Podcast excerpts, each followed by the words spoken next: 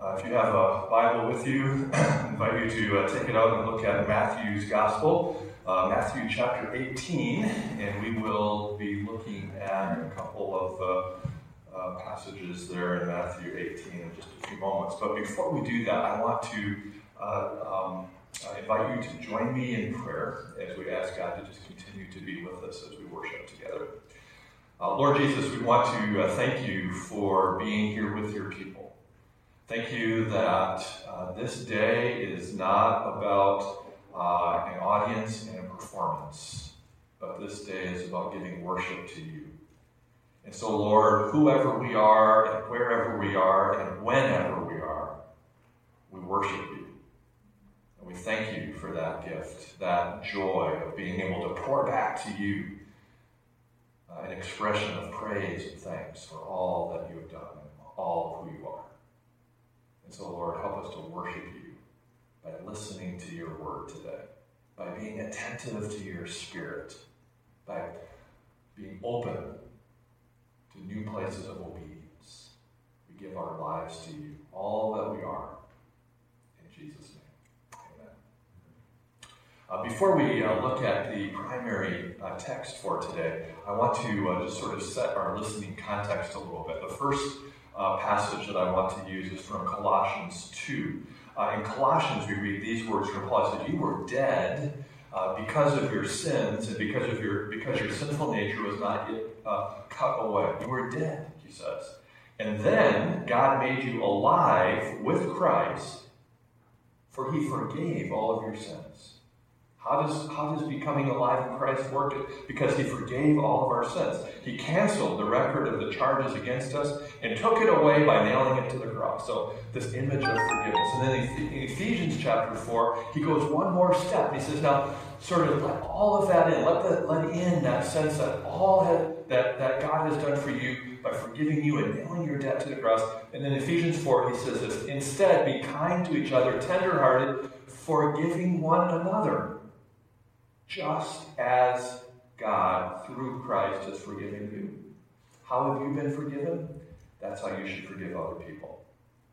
And uh, both of those uh, New Testament teachings from Paul uh, bring right to the forefront this idea that forgiveness and forgiving others is a part of what it means to follow Jesus. Forgiveness is right at the very heart of what it means to, to be a follower of Jesus. And so, this theme of, of forgiveness isn't some peripheral thing. It's not something that we dabble in once in a while. But the theme of forgiveness is right at the very center of the gospel. And often it's right at the very center of our lives as well. When, when we think of all of the things uh, that we have to wrestle with, all of the things that take our time and energy and attention, uh, uh, so many times uh, those issues are around the questions of forgiveness. Forgiveness is a place that theology becomes very personal and very practical very quickly. Uh, to live as a human being means that there are going to be times uh, when we're hurt, when we're wounded, when we're wronged by other people. That's what it means to be a human being. Uh, maybe uh, there's been an assault on your reputation, or maybe uh, there's an assault on your physical person. Uh, maybe there's a promise that was broken to you. Maybe there was a trust that was betrayed, or maybe your person was violated, maybe there is a sting of, of rejection, maybe there is the pain of abuse or betrayal. There are so many ways, so many occasions that we're hurt by and in turn hurt one another. One friend of mine says that we go through life as wounded wounders.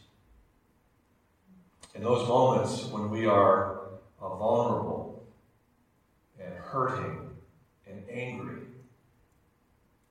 They give rise to some of the most important questions about how it is that we can go forward in human relationships. Is forgiveness a requirement? Am I really required to forgive people? Is it possible to forgive and to forget? Is it really possible to, to take a wound or a hurt and just set it behind me? And if, even if it was possible, would it be wise to do that? Is forgiving uh, excusing or ignoring the wrong? When do I forgive? Do I forgive only after somebody apologizes to me, or only if there's remorse, or only if somebody asks for forgiveness? Uh, do I forgive if somebody hurts me, not just once, but hurts me over and over and over and over again? Do, do I still have to forgive them? Is it still appropriate to forgive them? Is it still wise and good to forgive them? Is it human to forgive? When it comes to forgiveness, are we longing for more than we might be able to achieve? Or are we settling less for less than is possible? There's lots of places that we can go to help us sort out our answer to questions like that. We can go to a whole array of fields of study. We can uh, look to the philosophers and inquire uh, in the books of philosophy. We can look to psychology, uh, especially in the last decade or so. The, the interest in the field of psychology uh, in the topic of forgiveness just skyrocketed. Uh, we can go to communication theory. We can go to the fields of uh, world religion. We can go to sociology. We can go to all sorts of different fields of study and bring our questions about forgiveness. Uh, and while we can learn from all of those fields, our focus this morning will be from the perspective of the Christian faith. And as we come together today, we want to ask ourselves, what does the Scripture have to say about forgiveness? How does the Scripture, how does the Bible answer our questions about forgiveness? And uh, as we come to the Bible, um, and as we explore sort of the treasury of teachings about forgiveness that we find here, there's something that you're going to have to know about how this book works when it comes to forgiveness. And more often than not, it will frustrate you. Because more often than not, uh, the Bible is not going to give you uh, a, a recipe or a definition for how you have to go about forgiving people. Rather, it's just simply going to describe forgiveness. It will just give you pictures and images and metaphors of forgiveness in action. We see it as it's worked out. And our text this morning is uh, an example of that. The text this morning gives us a, a metaphor of debt of indebtedness. And it, it picks up on a common uh, picture from the New Testament, uh, the one that Paul was using earlier the text that we opened with, uh, talking about our debts being forgiven. Uh, here's a story, uh, sometimes called the story of the unforgiving debtor. Let me read this story to you. Then Peter came to, to him, to Jesus, and said, Lord, how often shall we forgive someone who sins against us? Uh, seven times?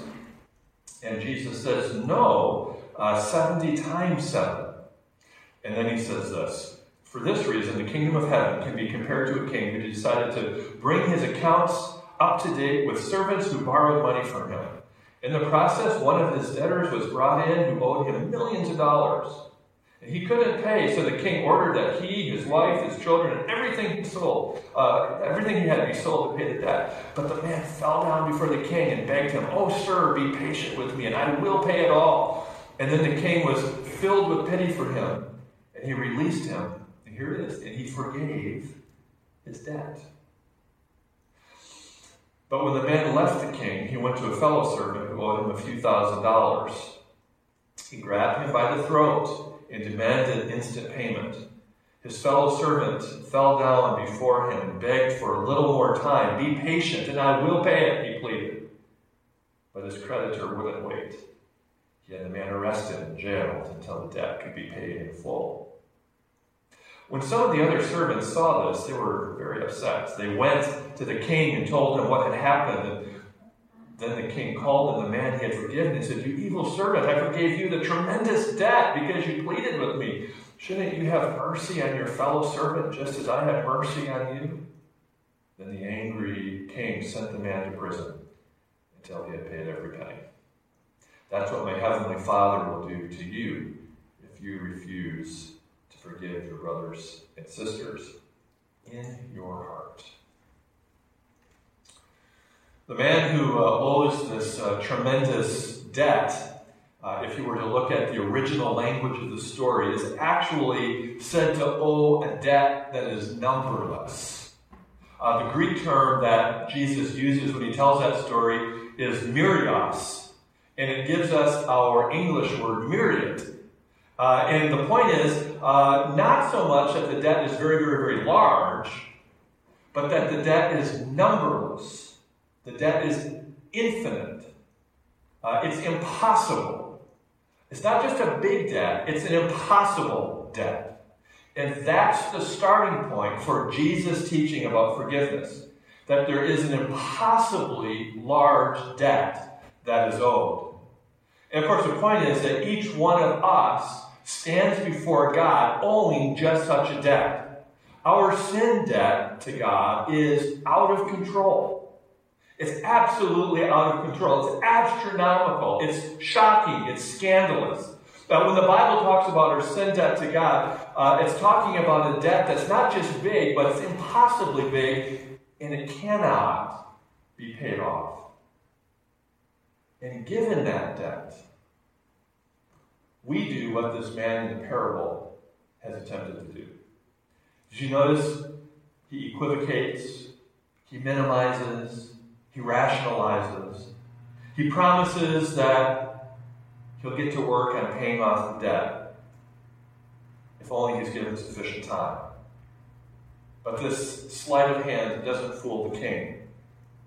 What this man needs is not a payment plan. His only hope is forgiveness. He needs a miracle, really. Paul uses the language of miracle when he's describing the forgiveness that we receive. When he says, You were dead. You were dead. You were gone. But now you're alive again because of this miracle of forgiveness. And that's precisely the miracle that we see happen in the story. It's this surprising moment in the parable when forgiveness is offered. The word forgiveness is just a shocking turn of development in the story. The master offers forgiveness to a servant. And it's not in response to his remorse, it's not in response to his repenting. Uh, the man doesn't ask for forgiveness. The reality is that he receives far more than he asks for. He asks for time, and instead he's given freedom. And it turns out he's given far more than maybe he understands. And I wonder if that's possible for us today. I wonder if it's possible that as we sit here this morning, we don't fully understand the miracle of forgiveness that we've received. The debt that has been paid for us. The word forgiveness is an utter surprise in the story. Uh, there's no reason for it.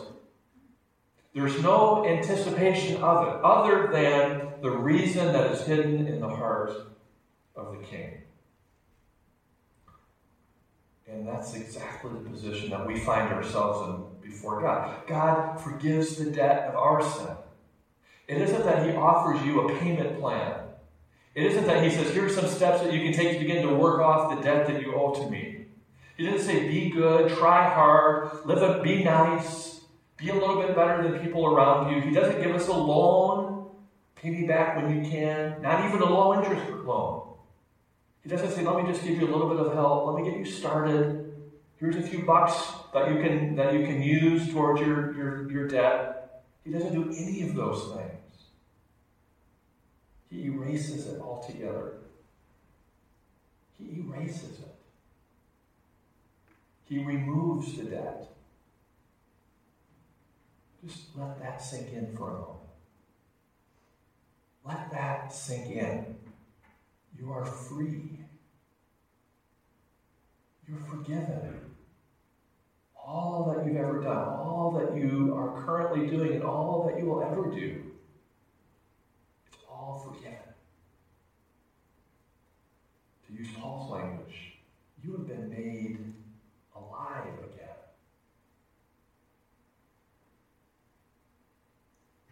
And then the next scene in the story offers this jarring juxtaposition.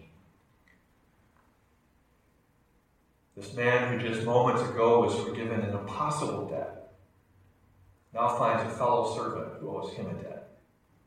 And in this case, the debt is significant, but it's smaller.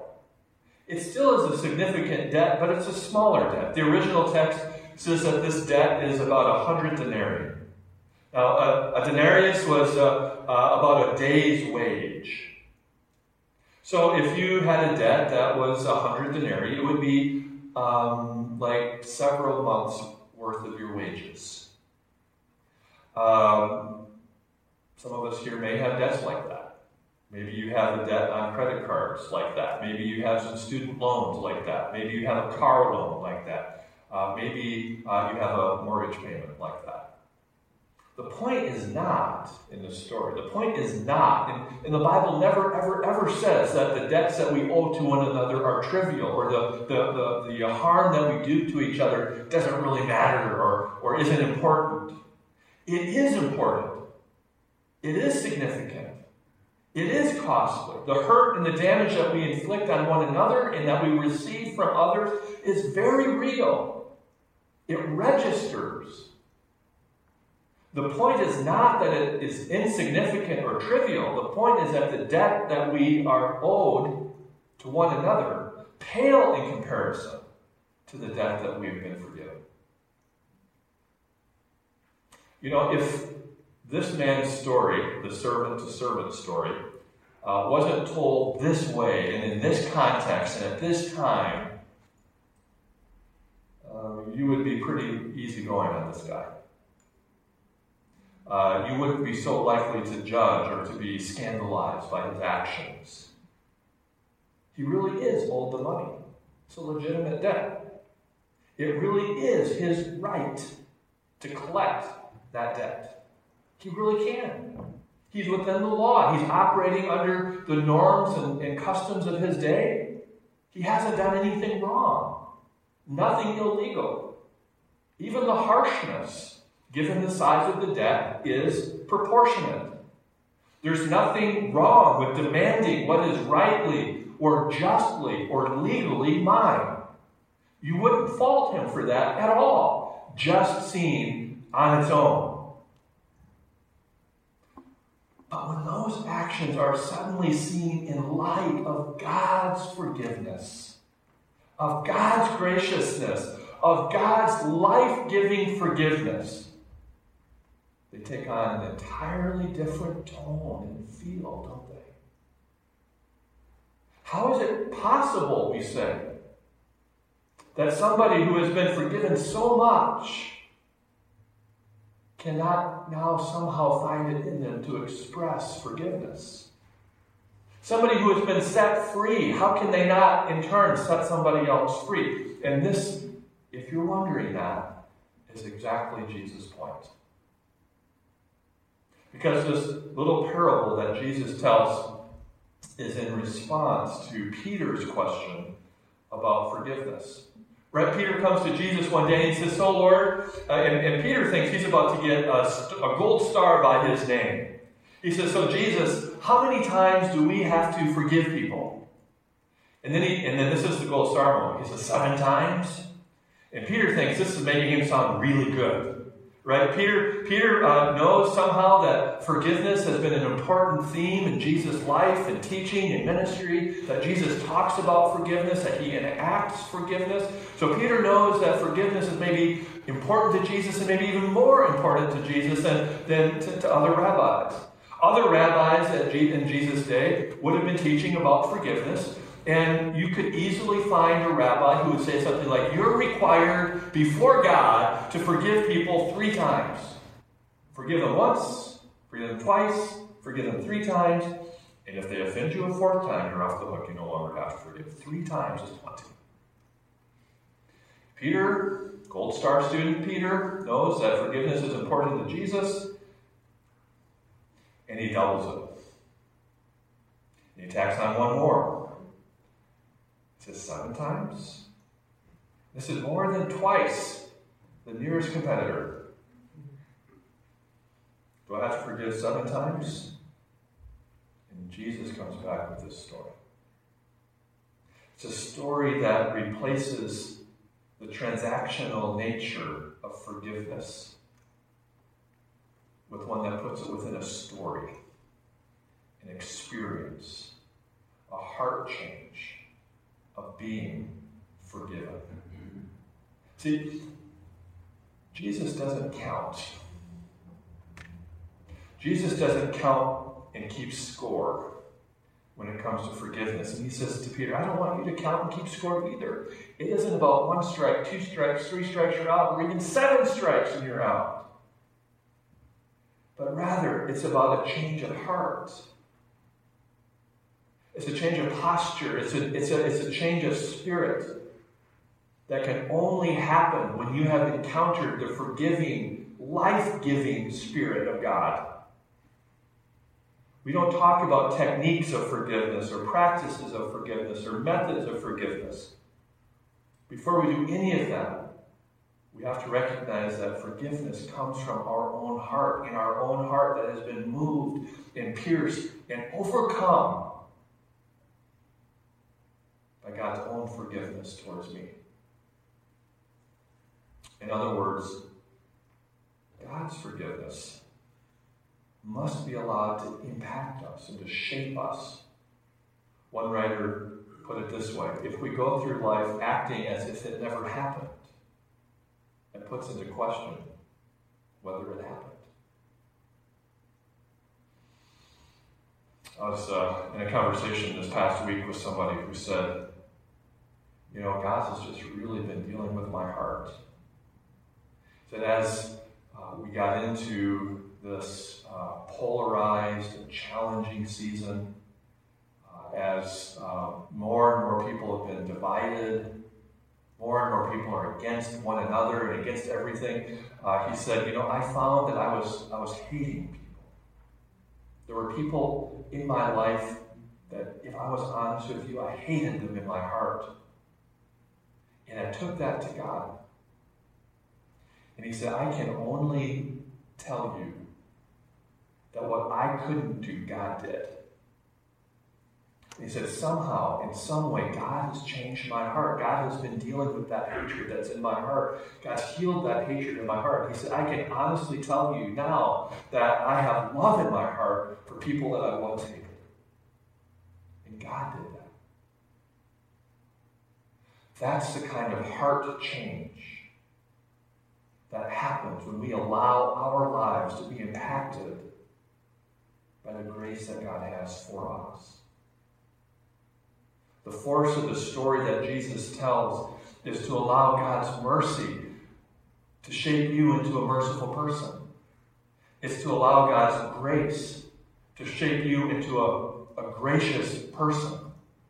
To allow God's love form you into a loving person to allow God's forgiveness to shape you into a forgiving person. It's a story of forgiveness that's all about grace and mercy that is freeing me from hurt and hatred and anger. Just enough so that I can catch a glimpse about what could be what could be possible. You see that the,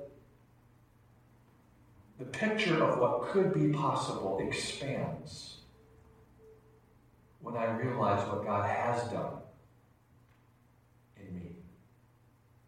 When God forgives me, He is creating for me a new future a new possibility of relationship with Him, a new intimacy with Him that isn't about transactions and payment plans. It's about hiding in shame. It's simply about standing before God, free and forgiven. And when that experience becomes my experience, and I can also begin to imagine the possibilities for the relationships around me. The wounded wounders who have impacted my life. And the possibility of new relationships, new options beyond retaliation or retribution or estrangement begin to emerge. And I become the kind of person that can walk towards freedom and maybe reconciliation, and maybe new life, and maybe even love. Would you let God's grace shape you in that way today? Pray with me, please.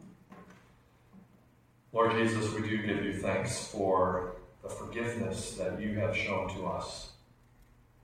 It is beyond our capacity to imagine. Thank you for new life and freedom from debt. Lord, as we sit here this morning, uh, chances are that we can uh, scan the relationships of our life and we know that there are people that have wounded us, that have disappointed us, that have hurt us. Sometimes in significant ways, and we carry legitimate hurt. We carry real pain. Lord, we bring that before you. The only source of healing, the only place where we can be made whole. And Lord, as we're reconciled in you,